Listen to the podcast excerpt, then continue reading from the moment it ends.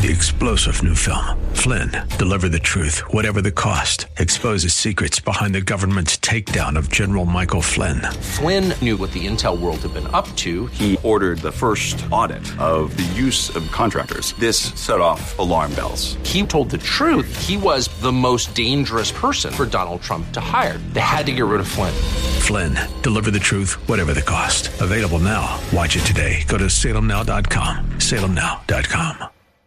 Grace, mercy, and peace be unto you from the one of whom you have just sung, uh, Jesus Christ, our Lord and Savior. You heard in the gospel today powerful words of Jesus. Uh, one of the top five chapters in the Bible, John 15. I am the vine, you are the branches. If you remain connected to me, and I connected to you, same brings forth much fruit. But if you disconnect yourself from the vine, and that happens in uh, any number of ways, if you disconnect yourself from the vine, you can do nothing. And then uh, his words a couple of verses later. It is to my Father's glory that you bear much fruit. It is to my Father's glory that you bear much fruit.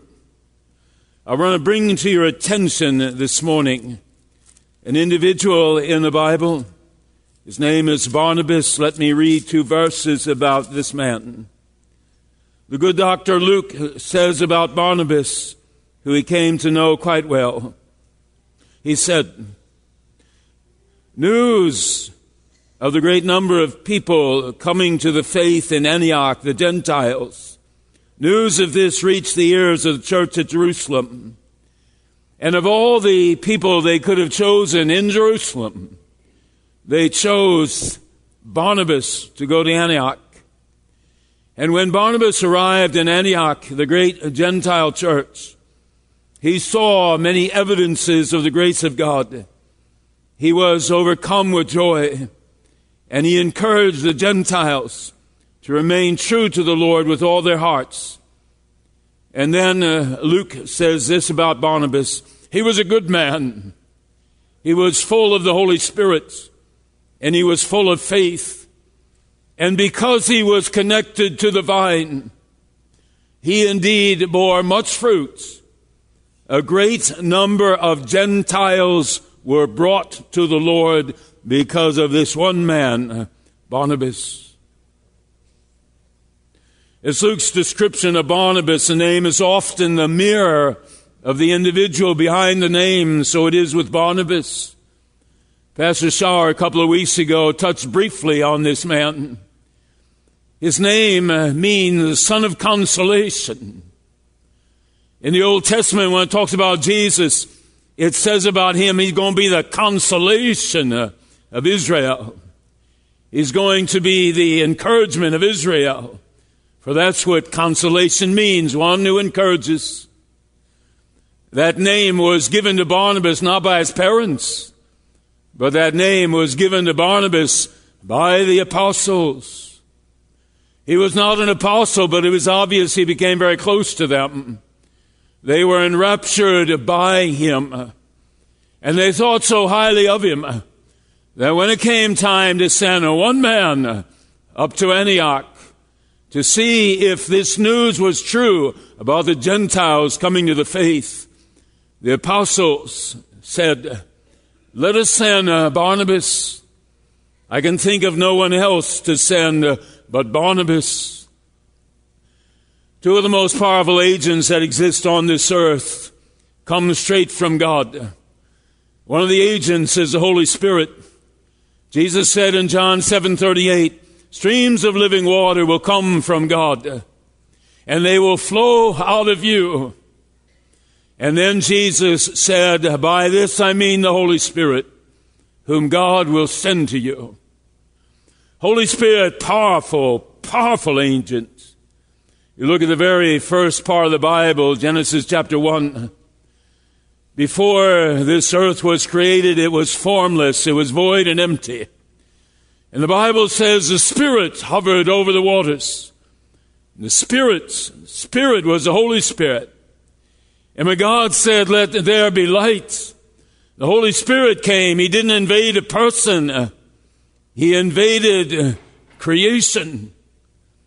And everything that came out of God's mouth, let there be light and let there be seas and let there be dry land and let there be animals.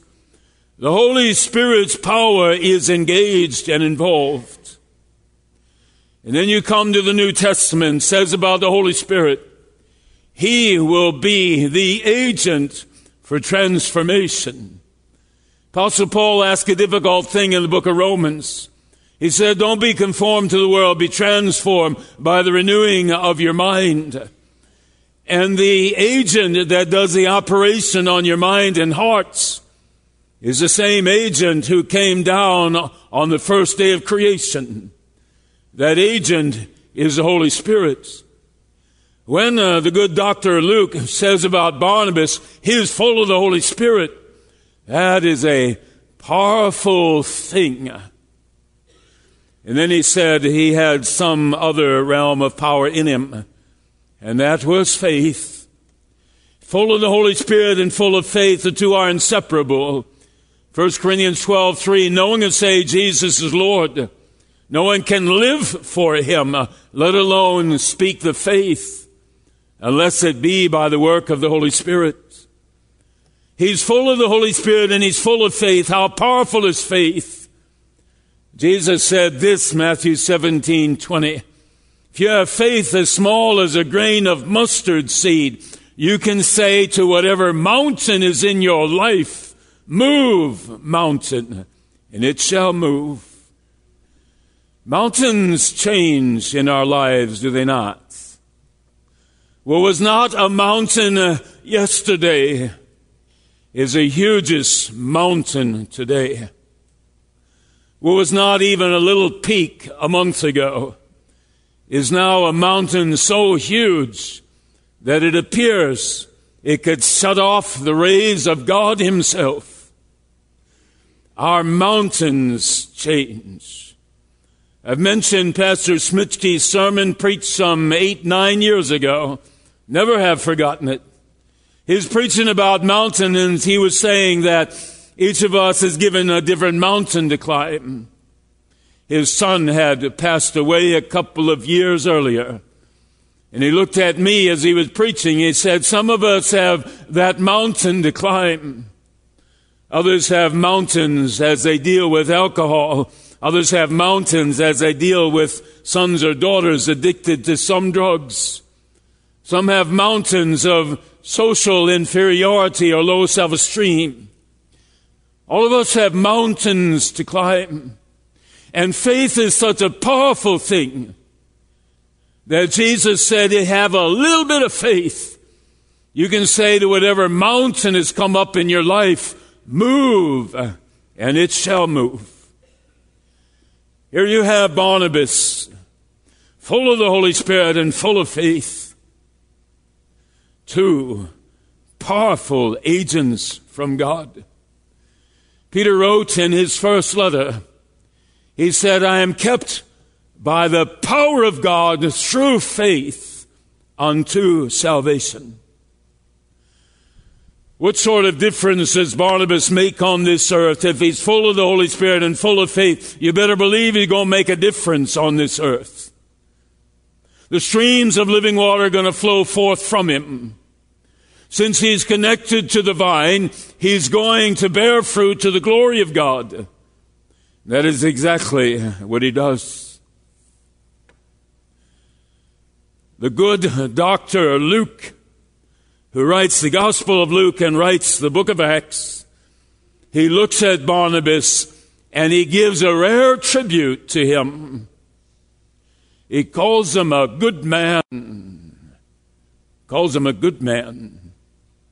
You say, what's the big deal? It's a big deal in the Bible because the Bible is very careful handing out attributes to men or women.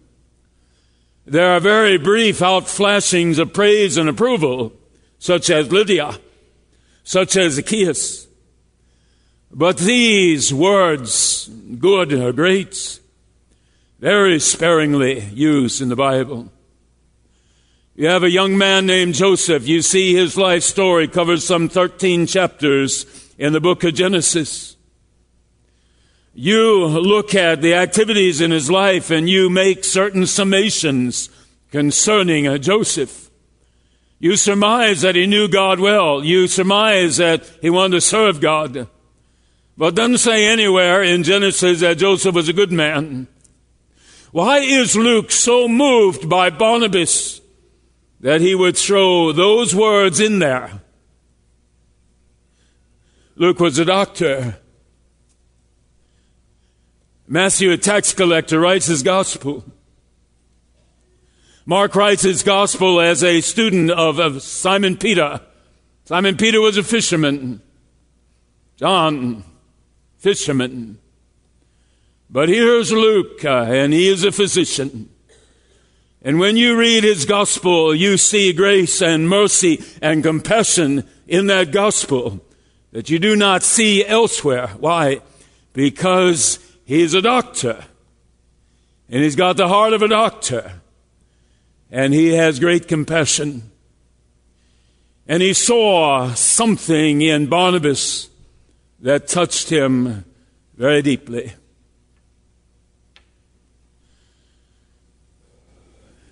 It was my second week in the ministry in Wichita, Kansas, 23 years of age.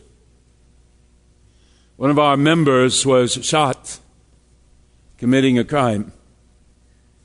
It's at St. Francis Hospital in Wichita, Kansas. And Jeff Crane, uh, the other minister, senior pastor, was out of town. And his wife called me and said, Will you go see him? And I said, Sure. And when I got to the room, uh, there were three police officers there. One standing by the elevator, one standing by the room, one inside of the room. I said, Could I see him? They said, Who are you? There are only two people allowed in this room. His doctor, and if you are his minister, you can go speak to him. While I was in the room, and the doctor came, and he asked him no questions about how he got in here. Did you have an accident? What happened? He asked no questions. Obviously, he saw the police officer standing there. Obviously, he could put two and two together. But I stood there as the doctor ministered to this young man. And afterwards, I left the room at the same time the doctor did, had a conversation with him. He said, It matters not to me when I see someone suffering. My heart goes to him or to her. Matters not to me. I'm called into this profession to help the suffering. What does this have to do with Barnabas? What I just read to you, Acts chapter 11, verse 23, 24. The news came uh, to those in Jerusalem. When Jesus said to his disciples, You stay in Jerusalem till the Holy Spirit comes. And when he comes, you'll be my disciples in Jerusalem, Judea, Samaria, to the other ends of the earth. On the day of Pentecost, Pentecost not that far away on the church calendar, on the day of Pentecost, you have all these people speaking in tongues, and the Holy Spirit is let loose on this earth. The Holy Spirit found its way up to Antioch, where all the Gentiles were, the great church of the Gentiles. And when the news came to Jerusalem that great acts of God were happening in Antioch amongst the Gentiles, Barnabas was filled with joy, the Bible says.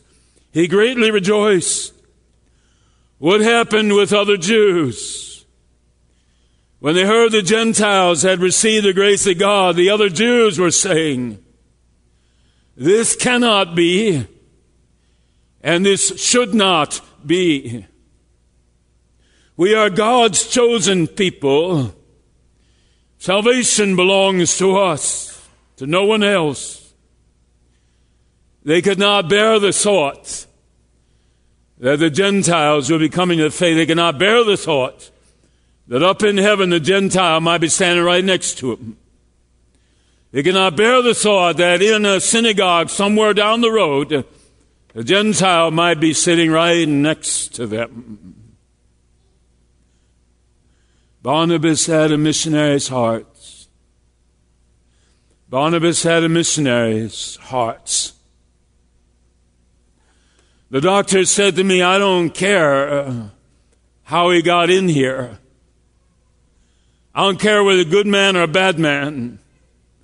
All I know is he is suffering and I'm called to help him. Barnabas said, I don't care whether a Jew or Greek, male or female, slave nor free. I am called to rejoice over everyone that God deigns to save. And the others in Jerusalem. This cannot be. Barnabas goes up to Antioch. He is filled with great joy. He knows his gift is not preaching. He knows someone in Jerusalem who has that gift. That someone was the Apostle Paul. Barnabas had enough humility to say, There is someone who can preach and teach better than I. I can care for them. I can show them my love. I can wrap my arms around them. But I want uh, the Apostle Paul to come up here, and Paul does. Great humility with this one named Barnabas. Great mercy uh, with this one called Barnabas. If it says in Micah that God requires those three things we've talked about often, act justly, so Barnabas did. Jesus died on the cross for all the world. God so loved the world. I will act justly and I will believe that God wants the Gentiles in the kingdom. Act justly, love mercy. Love mercy without hesitation. He realized these were young lambs. I fed you milk, not solid food, wrote the Apostle Paul. These are young lambs. And Barnabas says, I will go and give milk to these young lambs. But the meat must come from the Apostle Paul. Act justly, love mercy, walk humbly with your God. Barnabas, great humility. John the Baptist said about Jesus, One is coming after me that's greater than I am. I'm not worthy to unloose the thongs of his sandals. Barnabas says about Paul, He's a greater teacher than I am. He's a greater preacher than I am. God, would you bring Paul here? And he does. He's a good man, but not a perfect man. Hebrews 5 8, only one perfect. And Luke, uh, covering up nothing, uh, says that after Paul had been there for a while, there was a sharp contention between Paul and Barnabas. A contention so ugly that these two missionaries leading uh, the Gentile church, a contention so ugly that they separate. And I've often thought as I read that, how many of the early Christians there of the Gentile persuasion, how many of them looked at this fighting that went on between, between these two great missionaries and said quickly, I don't want anything to do with that?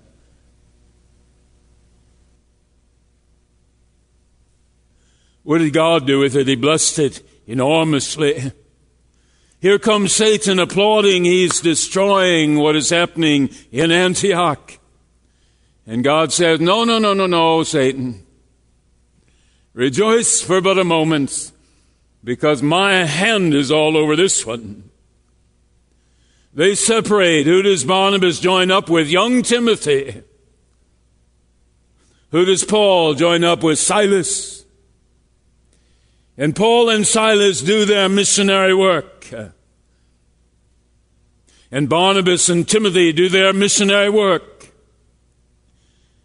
And God uh, looks at Satan and says, You're lost again. I cover twice as much territory now as I did before. Dear, dear Barnabas, I'm at the gym yesterday, three o'clock in the afternoon, usually not there, but the grandchildren had ball games all morning. Connie said, You look so tired, why don't you just skip it? And I'm OCD, so I didn't. Thank you. And I'm at the gym for about 10 minutes, and someone comes up taps me on the shoulder and says, Are you a preacher? And, and I thought about what he said for a moment. I said, Yes, I'm a preacher. He said, Well, someone pointed me out, pointed you out to me. Do you have a moment to talk with me?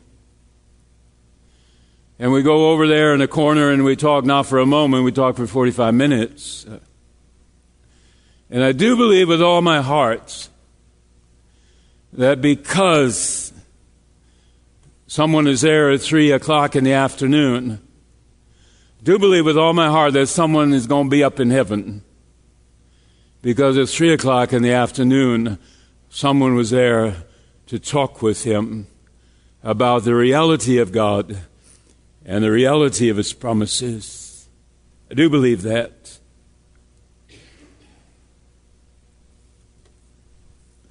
Someone said last night, Why didn't you tell them go away that you're working out? I said, It doesn't work that way.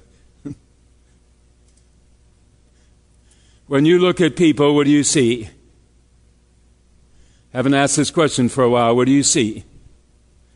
Do you see fat? Do you see thin? Do you see a different color than I am or the same color? When you look at a person, what do you see? Do you see male? Do you see female? Do you see friend? Do you see foe?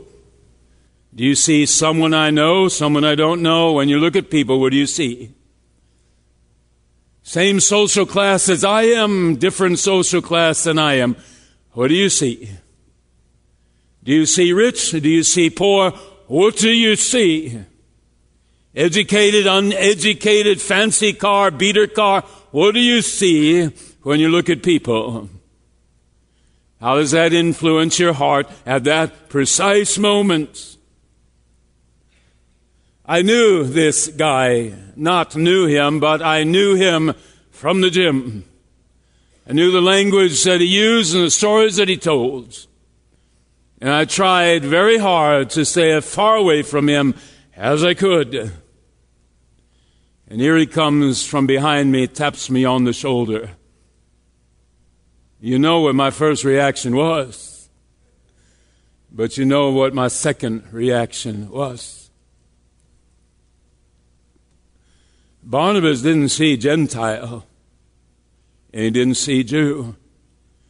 Maybe the reason he asked Paul to come up was because Paul wrote 1 Corinthians 9 19. I become all things to all men so I might save as many as possible. When I'm with a Jew, I act like a Jew. When I'm with a Gentile, I act like a Gentile. And when Barnabas needed a great teacher and a great preacher, he knew the heart of the apostle Paul. He said, get on up here. When you look at people, what do you see? You ought to see only one thing Someone that God has put on this earth at the same time you're here. Could be your brother, could be your sister, could be your mom, could be your dad. That's how you view them. And when God says to you, I'm calling you to this individual on this day, a servant of the Most High God says, Here am I, send me, as did Barnabas and as did the Apostle Paul. In his powerful name, amen. Friends, would you rise as we pray? The Good Shepherd said last week's gospel, I have other sheep not of this fold. I desire them to bring, I desire to bring them into the fold. And so he did. When the Holy Spirit came at Pentecost, so he did. The Gentiles come into the kingdom. And the individuals like Barnabas and Paul and so many others, they were your vessels. Let your light so shine before men, Barnabas, that they may see the justice, kindness, and humility that comes out of you. And then give glory to God that He has sent you into their lives for the sake of salvation and the kingdom. Use us, Lord. Use us in your powerful ways. In our Savior's name, uh, amen. Three star general Michael J. Flynn, head of the Pentagon Intelligence Agency, knew all the government's dirty secrets. He was one of the most respected generals in the military. Flynn knew what the intel world had been up to, he understood its funding. He ordered the first audit of the use of contractors. This set off alarm bells. The explosive new documentary, Flynn, Deliver the Truth, Whatever the Cost, and covers the facts behind this scandal. Flynn told the truth. He was the most dangerous person for Donald Trump to hire. I find out the worst enemy that I'm going to face in my life is right here in America. They took my assessment and they wanted me to change it. And I was like, I'm not changing it. They had to get rid of Flynn. With in depth interviews, archival footage, and never before seen personal records of the man behind the headlines. I just felt like I was drowning. Flynn, deliver the truth, whatever the cost. Available now. Watch it today. Go to salemnow.com. Salemnow.com.